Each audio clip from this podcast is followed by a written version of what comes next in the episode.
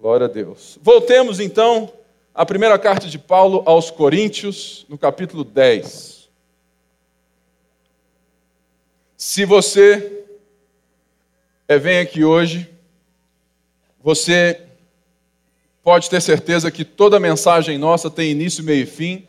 Você não vai ficar assim fora de tudo, mas se você quer ir mais a fundo, no nosso site nós temos todas as mensagens dos nossos cultos e o esboço de quem a pregou. Ou seja, hoje aqui, ó, eu tenho seis páginas para pegar para vocês. Aí você fala, que isso, velho? Seis páginas. Então, assim, eu queria ler o que está escrito lá. É só na terça-feira e lá no nosso site que essas seis páginas estão disponíveis para você. Tá bom? Pode pegar, prega, fala assim, Pipe, está errado isso, está errado isso, tudo mais, me manda de volta, né? Não tem nenhum problema. Tá bom? Hoje eu quero trazer algo sobre super espiritualidade vaidosa.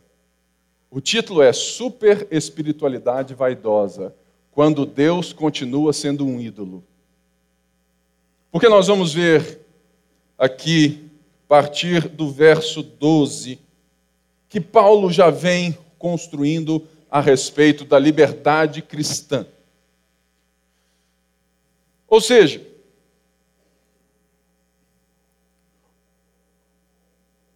algo que eu vejo que é muito sério no nosso meio, isso é por todos os séculos, que todos nós temos a vontade e o desejo de liberdade, não é verdade?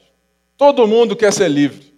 Todo mundo quer, de alguma maneira, estar responsável pelos seus próprios atos e escolher o que fazer na hora que bem entende.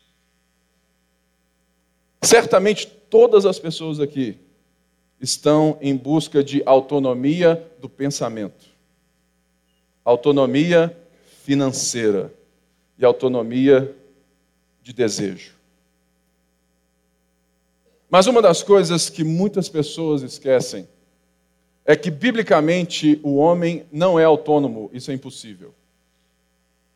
É impossível pensarmos biblicamente que o homem é capaz de fazer escolhas sem a influência de qualquer outra coisa. Eu afirmo sem qualquer dúvida que todos nós temos liberdade, mas somos livres diante de influências, de pensamentos, de crenças e de várias coisas. Ou seja, Paulo vai nos mostrar que a liberdade em Cristo é diferente dessa ânsia que o mundo tem de ser livre, ou seja, de ser independente, de estar, de alguma forma, pensando por si próprio, achando que consegue decidir qualquer coisa ou sentir qualquer coisa sem a presença de qualquer influência externa. Todo mundo aqui enxerga o mundo a partir de lentes. A primeira delas é a lente da família. Você recebeu uma influência cultural dos seus pais que você carrega. Lá em casa, nós temos o mate leão gelado. Eu bebo 4 litros de mate por dia. Mais a Coca Zero, irmãos. Ou seja, lá em casa tem o hábito de leitura, o hábito de salada. Falou assim, como, Pipe, se você é gordinho? Mas tem, irmãos. É só gordura vegetal. Né? Eu sou orgânico. Totalmente orgânico. Né? Ou seja, é um hábito que eu herdei do meu pai. E meu pai do meu avô. Meu avô era dono da Cruz Grapete, há muitos anos atrás. E para não ter muito refrigerante na casa dele, e nós somos do Rio de Janeiro. Sou carioca, irmão.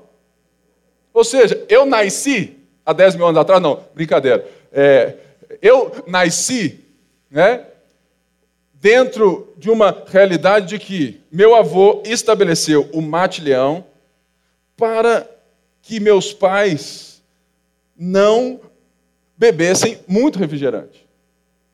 Aí você, gente, isso é apenas um exemplo mínimo daquilo que nós recebemos como cultura da nossa casa. Eu tenho certeza que aqui a turma aqui do Clélio, vocês têm muito dele. Muito dedilé aqui também. Falei assim, nossa, eu fiz igual minha mãe. Mas isso não é apenas no âmbito do hábito de gosto, mas é também no hábito de pensamento.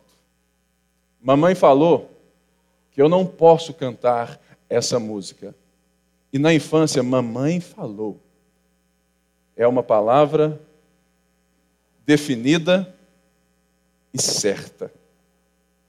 Meu pai falou que se eu bater manga com leite e depois nadar, eu vou morrer. Não tem dessa? Pois é.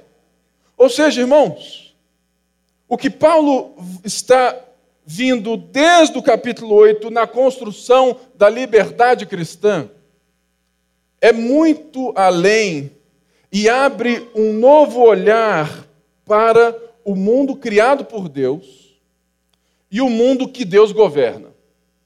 Portanto, Paulo vai nos mostrar o divórcio de uma liberdade como autonomia completa, para nos mostrar que liberdade, primeiramente, é quando eu consigo me dar ao outro, porque eu não tenho nada que me domina senão o Criador dos céus e da terra.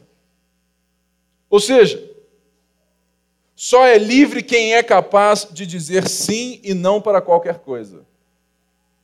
E isso, talvez, eu não possa lhes dizer hoje. Porque provavelmente ninguém nessa sala é capaz de dizer sim e não para qualquer coisa verdadeiramente.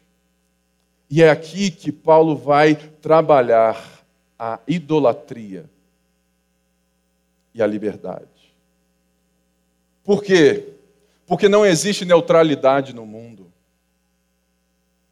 Não existe qualquer opinião neutra, não existe qualquer escola neutra, não existe qualquer paternidade, não existe qualquer igreja neutra, não existe pensamento neutro. Porque todos nós estamos imbuídos de algo que nos governa, seja a própria vontade de Deus, mas também as culturas que vão se moldando diante dos séculos. Nós aqui temos um povo grego.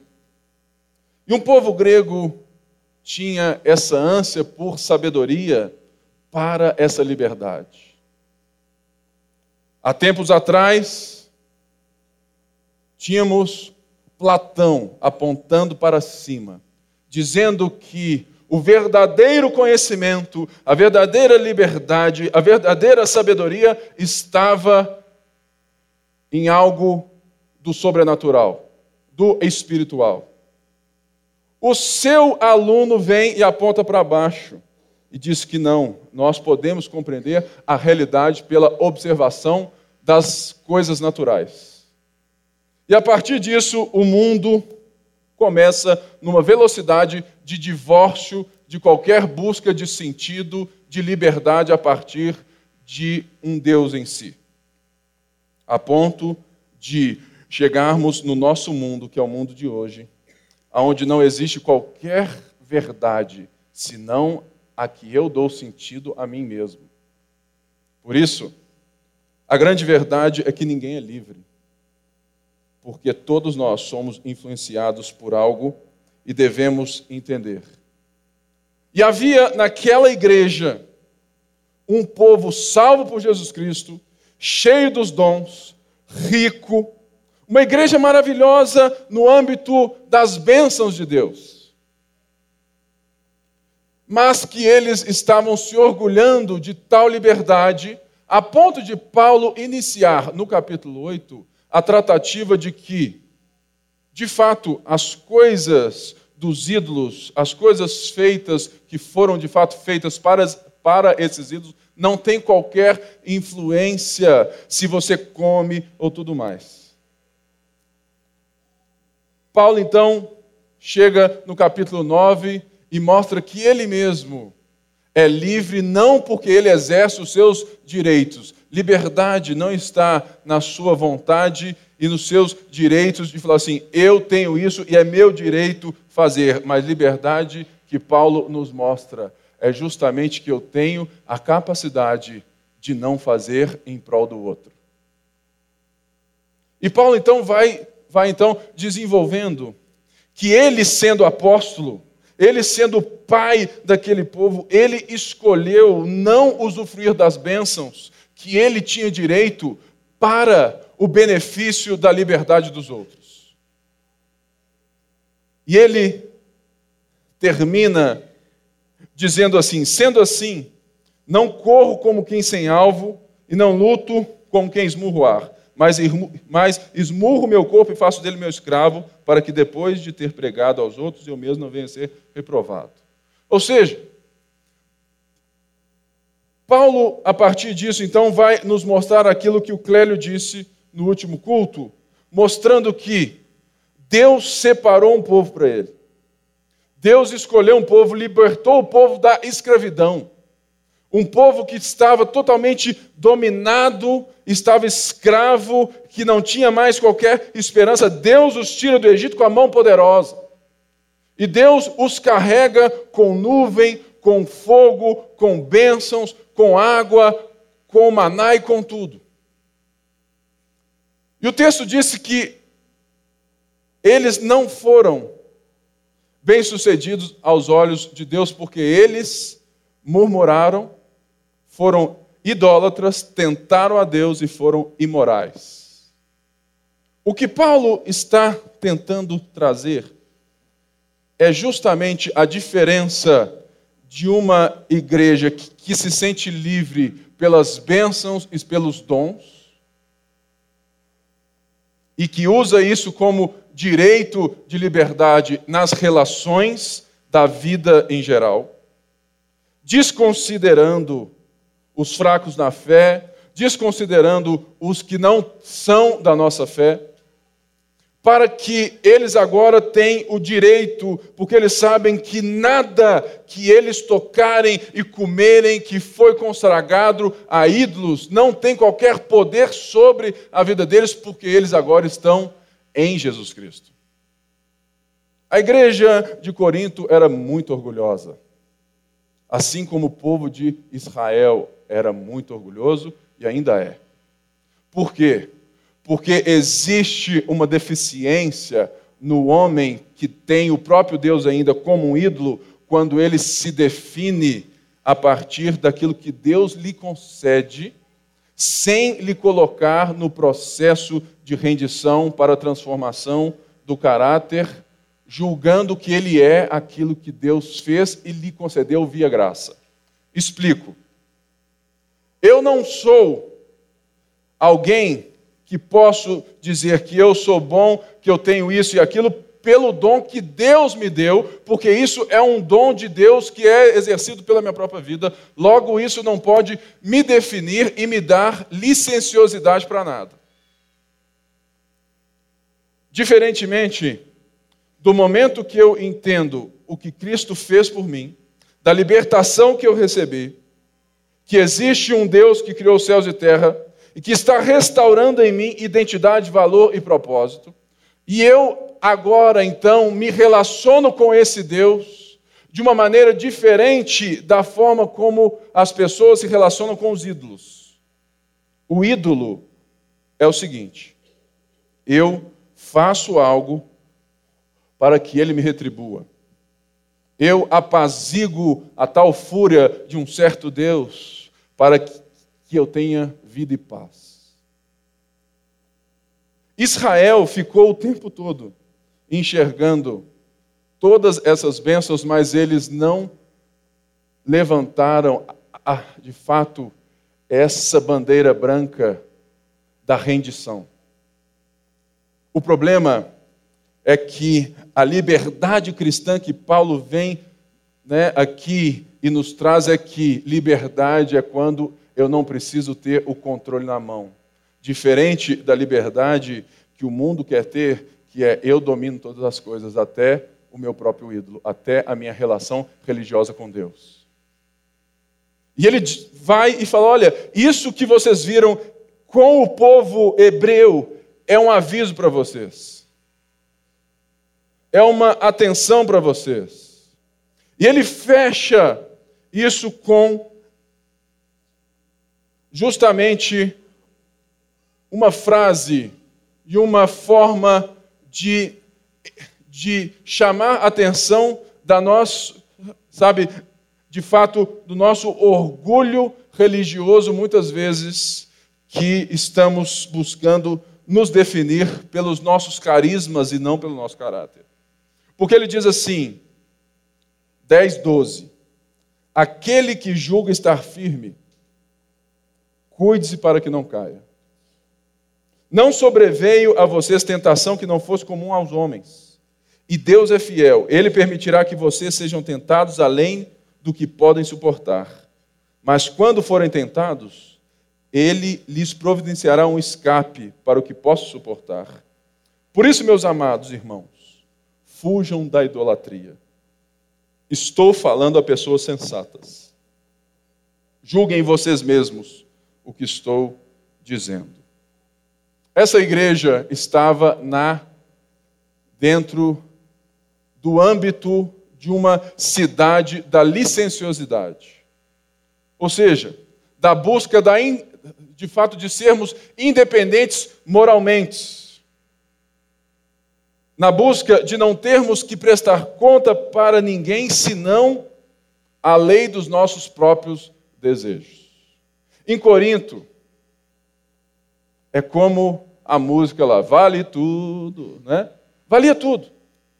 E quando Deus salva aquele povo que vivia diante dessa ótica do vale tudo, do que eu tenho que buscar, ou seja, algo para ser livre, dessa maneira de ser autônomo, Paulo fala assim: opa, opa, opa.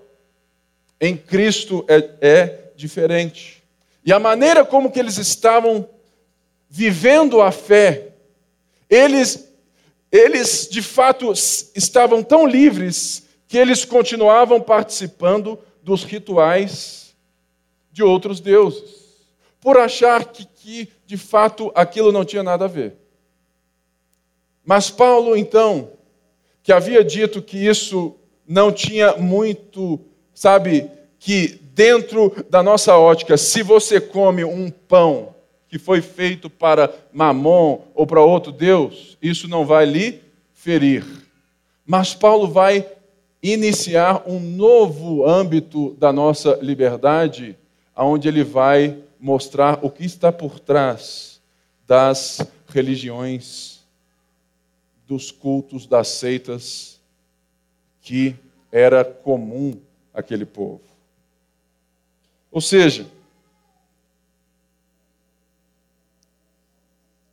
Aquele que está de pé é justamente Paulo nos ensinando: olha, vocês precisam reconhecer a necessidade de auxílio e, e dependência para que vocês não sejam iludidos na vossa própria segurança. Aquele que está de pé, no sentido de que os irmãos estavam vivendo de tal maneira que eles se achavam livres de tal forma e seguros neles mesmos, de tal forma porque não por causa de Cristo mais, mas porque eles eram uma igreja poderosa, cheia de dons, cheia de dinheiro, cheia de coisas. Eles assumiram o mover de Deus, as coisas de Deus para si mesmos. Estavam achando que eles eram capazes de viver sozinhos, no mesmo modo de pensar que os outros, porque a busca era a mesma. Eu quero ser livre, eu quero de fato fazer o que eu quero. E nada disso agora me impede, porque eu estou em Cristo. E Paulo fala: olha, aquele que está de pé, cuide para que não caia, ou seja, reconheça que existe a possibilidade de você não se dar conta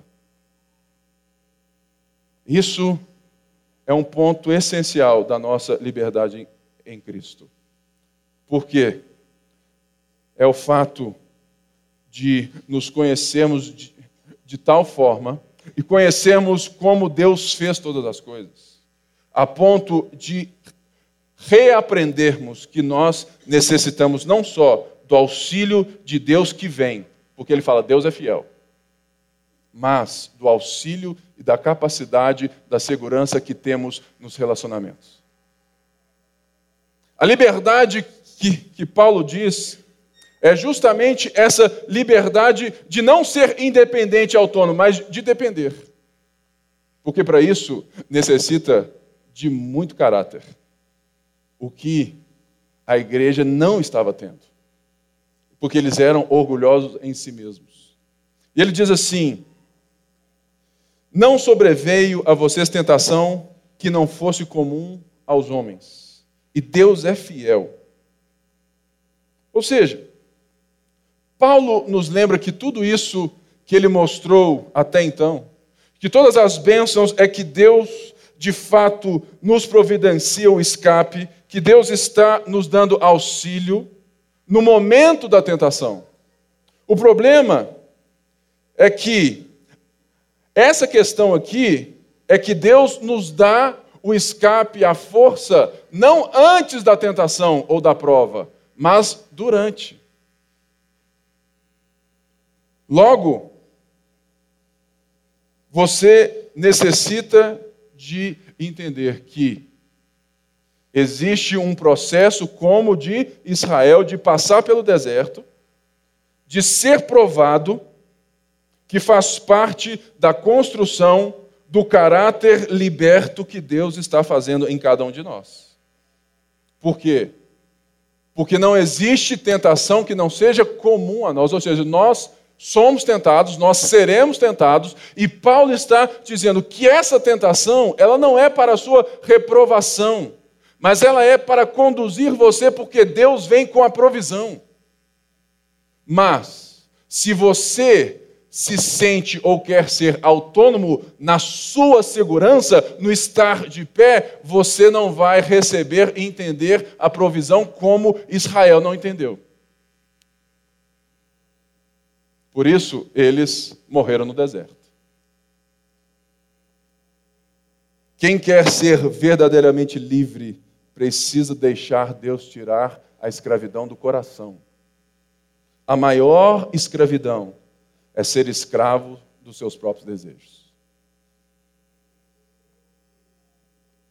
E é isso que Paulo já deixa aqui, fala, olha, se renda Deixe Deus conduzir, assim como vocês viram que ele, que ele conduz e que ele tem feito no vosso meio, para que vocês entendam que o escape vem. E que não existe tentação que vocês não podem suportar. Ou seja, no dia de hoje, você pode estar sendo, de fato, assim, puxa, pastor, eu estou no perrengue está osso. Tanto com coisas internas, como crises externas. Receba essa afirmação de Paulo a um povo orgulhoso: Deus é fiel. Deus é fiel no ponto de não te livrar da tentação, porque você precisa dela para crescer. Mas que Ele vai te conduzir no meio dela. Mas você precisa se relacionar com Deus diferente do povo de Israel, que se relacionou com Deus como um ídolo, querendo manter o controle. Esse foi o grande problema. Que eles não quiseram um Deus que os definisse, porque no momento do perrengue, eles não enxergavam a crise como momento de maturação do caráter, mas eles se lembravam da cebola do outback do Egito. Irmãos, eles, eles se, ou seja, eles estavam sendo controlados pelos seus próprios desejos. E Paulo então vem e diz: olha, por isso, o quê? Por Deus nos dar o escape, por Deus, ser fiel, por isso, amados irmãos, fujam da idolatria. Ou seja, por isso, quer dizer que temos um Deus que podemos confiar, depender e ser livres na autoridade e na autonomia dele e não na nossa. Por isso, por Deus ser fiel, por Deus estar nos dando um escape, por Deus estar mostrando na história como um sinal para nós, por isso, fujam da idolatria.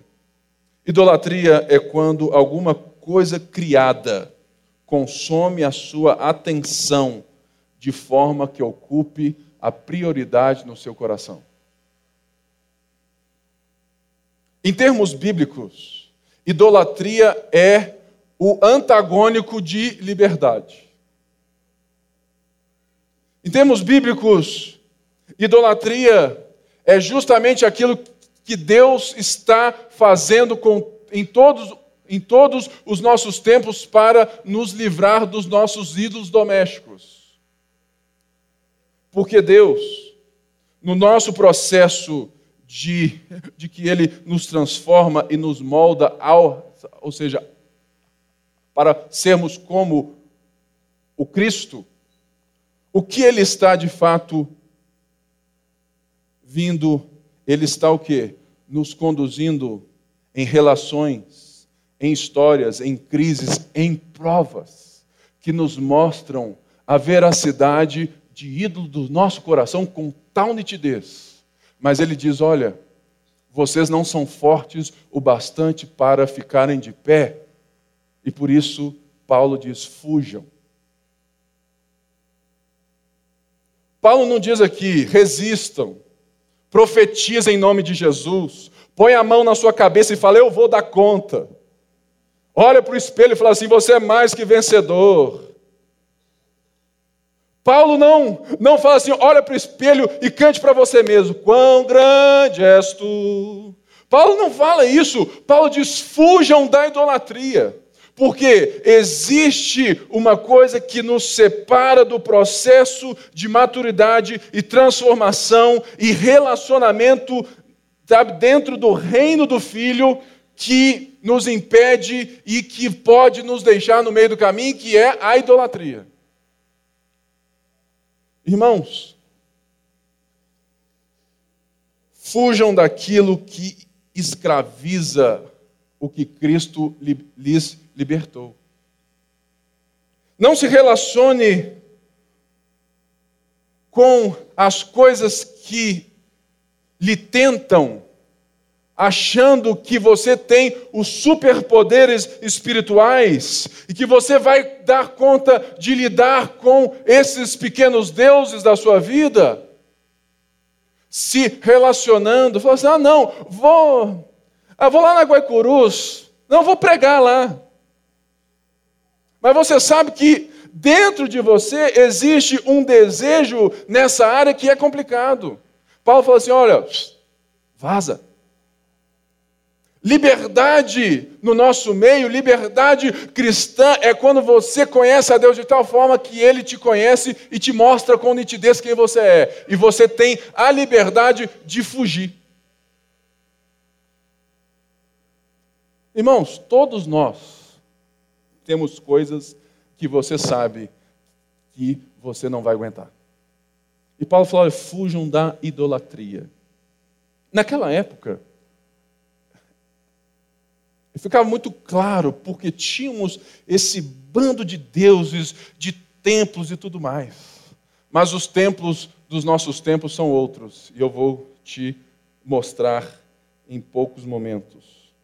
Ou seja, fujam significa reconhecer a possibilidade de cair. Você quer ser livre? Reconhece que você não é seu próprio Deus. Você quer ser livre? Reconhece que você precisa que o Criador molde o seu caráter e te traga novamente a liberdade antes do pecado. Isso é a busca cristã pela liberdade. E não de autonomia, de ter o nosso controle na mão. Irmãos, eu estou vendo irmãos entre nós que estão entrando em depressão porque eles estão percebendo que eles não controlam a sua própria vida. Isso é bom, porque Deus traz o escape. Mas a gente necessita de bandeira branca, amor, não é? Falou assim: olha, eu me rendo. O nosso problema é que nós somos tentados a permanecer no controle, na mesma relação com o próprio Deus. E ele, então, chama e diz assim: Olha,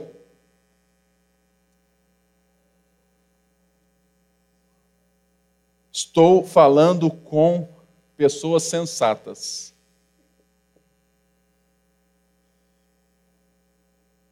Julguem vocês mesmos o que estou dizendo. Paulo não estava se relacionando e repreendendo um povo Zé Mané,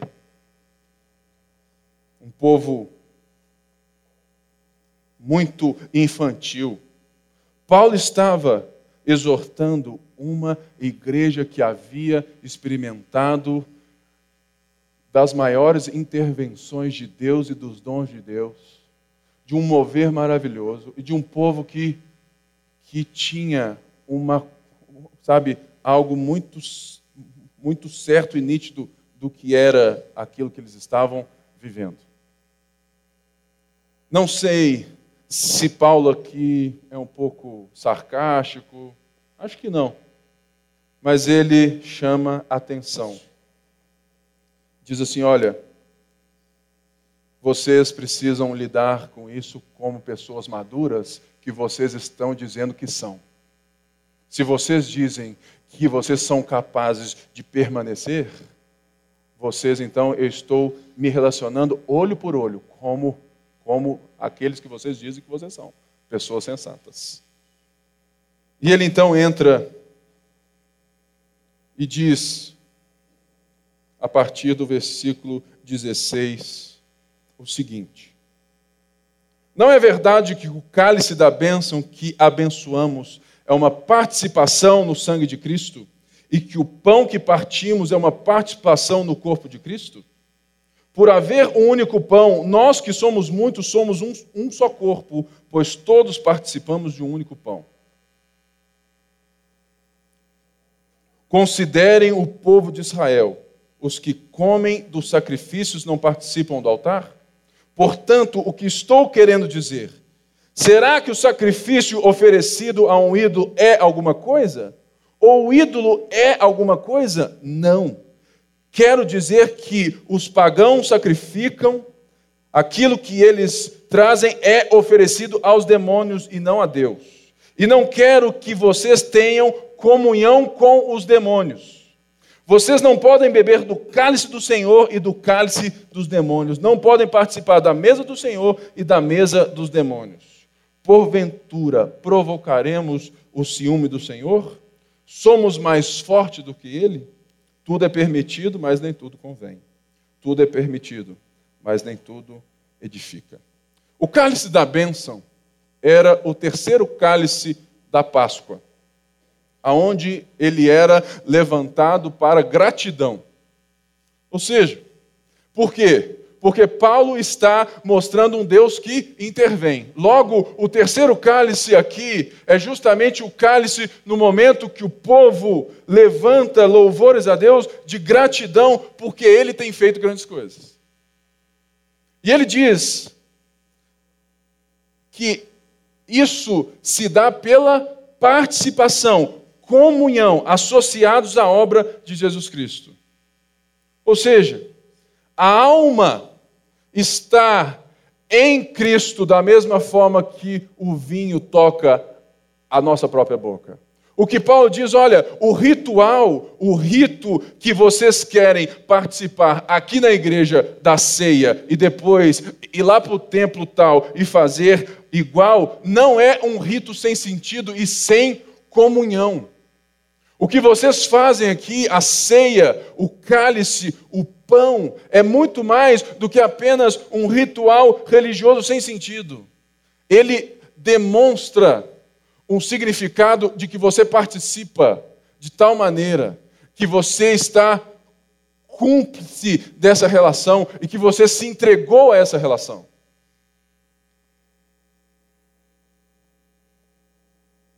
Não estamos em Cristo apenas por escolha do Deus que eu sirvo. Porque, se formos ver na narrativa bíblica, Deus que se achega a nós, Deus que nos separa, Deus que nos traz, Deus que vem primeiro. A nossa ação, ela não é de mérito, mas de rendição. Ou seja, se você se rendeu àquilo que Cristo se moveu em seu favor, de perdão, de redenção e tudo mais, por quê? Que você está vivendo nos dois rituais religiosos como se eles não tivessem qualquer valor espiritual neles mesmos.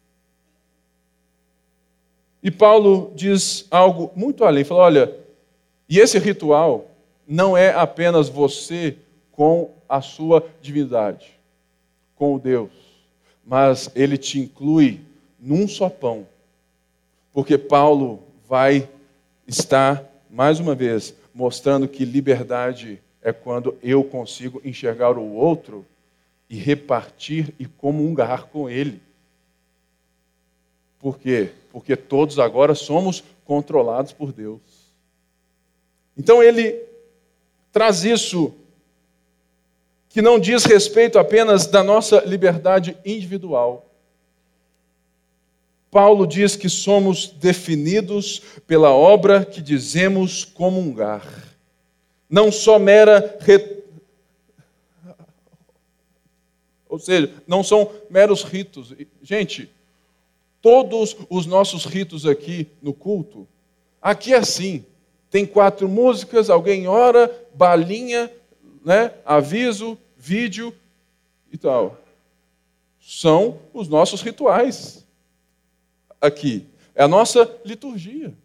A liturgia, ela não serve senão para nos ensinar a amar mais o Deus que estamos nele. E esse é o ponto que, que Paulo vem e traz: olha, e não apenas isso, Vocês necessitam entender que no pecado vocês estavam sendo dominados pelas trevas. E que, que toda essa busca por independência existe toda uma orquestração de um mundo que jaz no maligno. Ou seja, Paulo abre um novo tempo, um novo entendimento. Ele acopla mais uma coisa e diz: olha, por mais que aquilo, um pão, alguma coisa, não, sabe, não te fira, você está participando de rituais, de cultos que você sabe que são para outros deuses, você pode entender que só há um único Deus, que aquilo é só algo que de fato não é verdadeiro, mas por trás disso existe uma ação demoníaca. Em qual sentido, irmãos? O diabo não prepara ou não te dá o seu ídolo, mas ele prepara o altar todinho para você. Eva, não foi Deus que falou isso, isso e isso? O ídolo são feitos, ou seja, irmãos, os nossos ídolos somos nós que fazemos. Os nossos problemas somos nós que causamos. O, o diabo só prepara a mesa para você se lambuzar. É isso que Paulo diz: olha, vocês acham que ser livre é ficar aí rodando os templos e fazendo tudo e achando que isso também é para para que, sabe? Ah, não, está tudo tranquilo agora, é tudo para o meu próprio bem. Não. Por quê? Os sacrifícios feitos, a lente do qual tudo isso se enxerga. O diabo, irmãos, é muito simples. Ele quer sempre é que você se ache dono do seu próprio nariz. Eu nunca vi na Bíblia ele falando assim: fica aqui do meu lado e eu vou te dar um negócio. A única, a única pessoa que o diabo pediu que, que desse a ele o que? Se dobre foi o próprio Deus, Jesus Cristo, no deserto, porque ele sabia que ele era Deus. Mas ele nos faz pensar que somos autônomos, enquanto todo o pensamento nos escraviza. Quando todos os nossos desejos não conseguem nos dar liberdade para não fazê-los. Pense bem, irmãos. É impossível. Assim, olha, eu sou livre, Pipe, mas eu fumo. Então para de fumar. Não consigo. Então você não é livre. Liberdade nesse sentido de entender o que eu faço e o que eu não faço para enxergar o bem que vai além do meu próprio umbigo. Ou seja, ídolo é aquilo que fere o propósito da criação, do relacionamento que o próprio Deus vive em si mesmo, sendo três em um que criou o homem para se deleitar nele quando cultiva esse amor pela adoração. Tudo o que não faz de Cristo Senhor é demoníaco. O que, que é demônio, Pipe? É tudo aquilo que não faz de Cristo Senhor. É, é demoníaco. Mas eu não senti nada, mas você está sendo controlado pela cultura demoníaca. De achar que você controla alguma coisa. Demoníaco não é adorar o capeta, mas é ter relacionamento com aquilo que as trevas mais trabalham a busca pela autonomia e pela liberdade de não precisar de ninguém. Isso é demoníaco. Super espiritualidade quando nós nos relacionamos a partir dos poderes que Deus opera em nós, nos faz enxergar as pessoas diferentes do que elas são verdadeiramente como irmãs, como pessoas dignas criadas por Deus. E isso fere a nossa liberdade. Aqui, então, aí você pensa assim, Pipe, Beleza, eu sou crente. Do mais, eu não, sabe assim, nunca fui lá no centro, né, assim, tudo. É, e, e, mas não acendo vela, não faço isso, não faço nada. O que seria, no nosso caso, a participação da mesa dos demônios? O que seriam os templos religiosos do nosso tempo?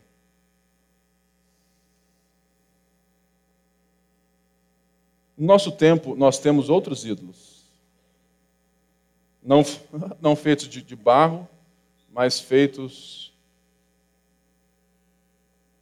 de satisfação. Sentamos às mesas dos cultos consumistas. Enxergamos muitas vezes a relação com Cristo, a nossa relação com Deus como um meio para alcançarmos os desejos e prazeres daquilo que, que o mundo diz que é bom. Qual que é o maior templo religioso da nossa época e que todo mundo aqui vai lá e de alguma forma faz aquela rezinha? Shopping center. Deus me deu um iPhone X. Aleluia.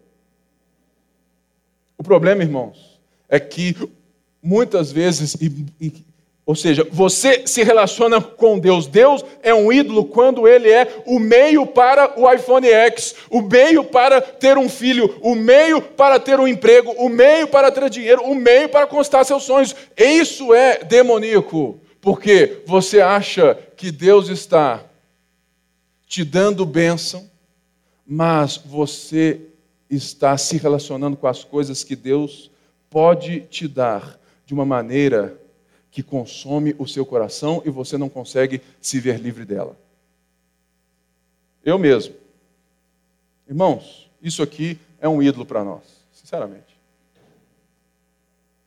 Por quê? Porque muitas vezes nós não estamos mais dando conta de viver sem o celular. Algo que é bom para nós, se, ou seja, se torna um, o quê? Um ídolo.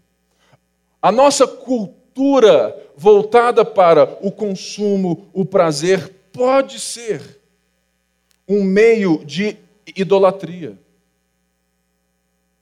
Por isso, é preciso que você entenda que liberdade é diferente de autonomia, de fazer aquilo que você bem entende.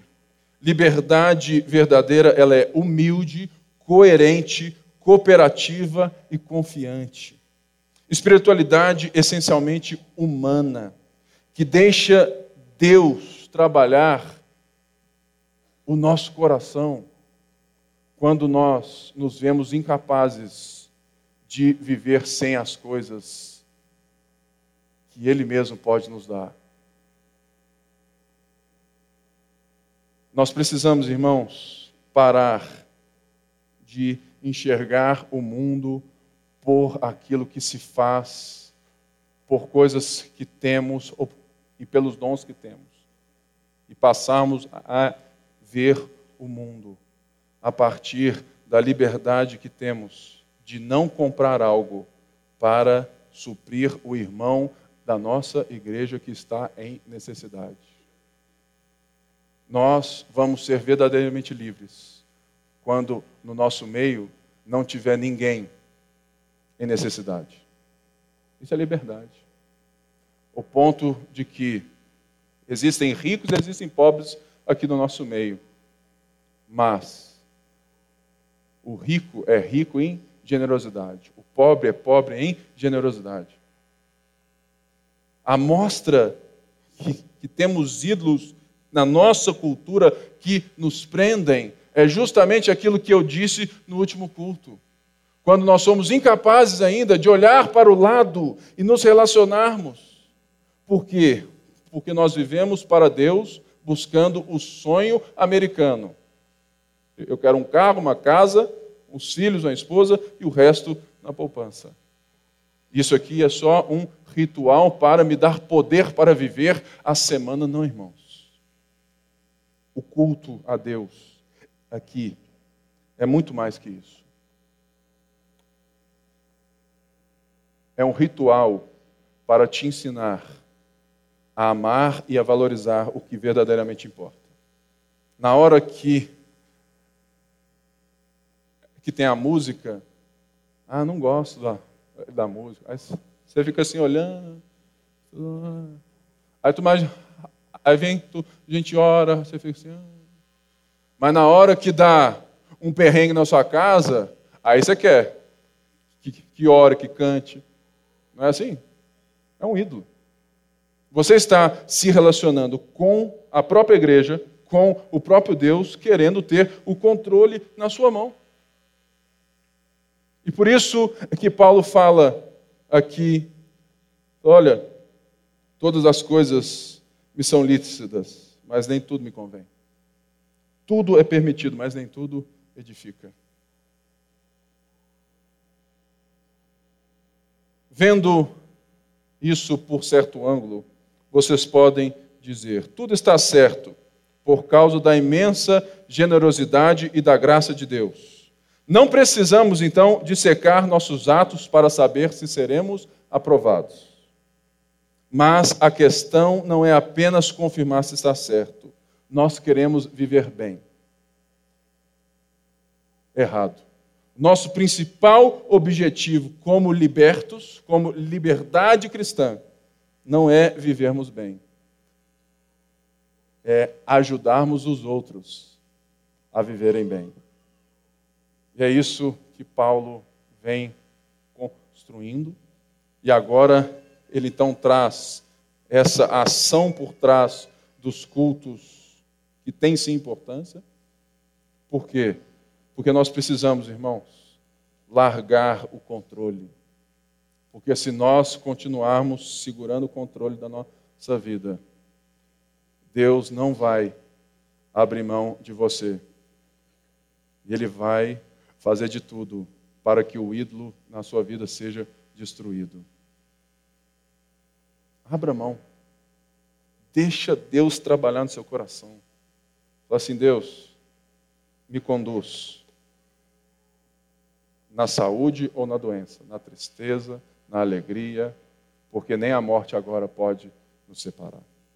Que você possa, nessa manhã, refletir sobre essa palavra e entender que ser, ser espiritual não é o tamanho dos seus dons, mas é o tamanho do seu caráter transformado por Deus.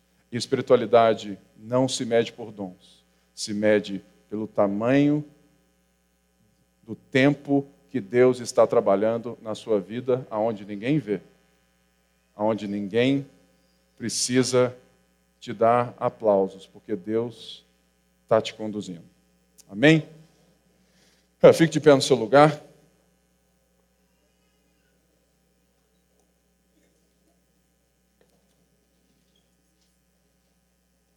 Se você está aqui nessa manhã e você percebe que você é um idólatra, que você trabalha, que você trata Jesus como ídolo, eu quero te, te dar uma ajuda.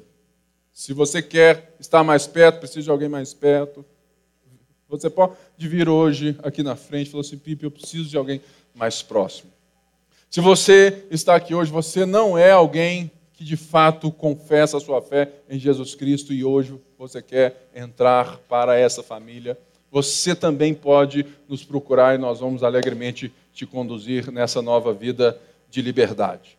Amém? Senhor Deus, obrigado, Senhor, por esse culto, obrigado, Senhor, porque o Senhor transforma o nosso coração, o Senhor nos dá a provisão no tempo da tentação, o Senhor nos quer totalmente para o Senhor, porque o Senhor é um Deus zeloso.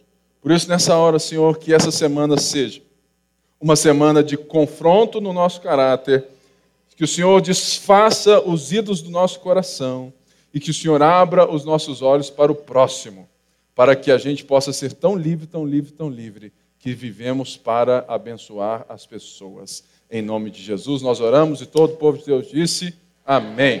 Deus te abençoe.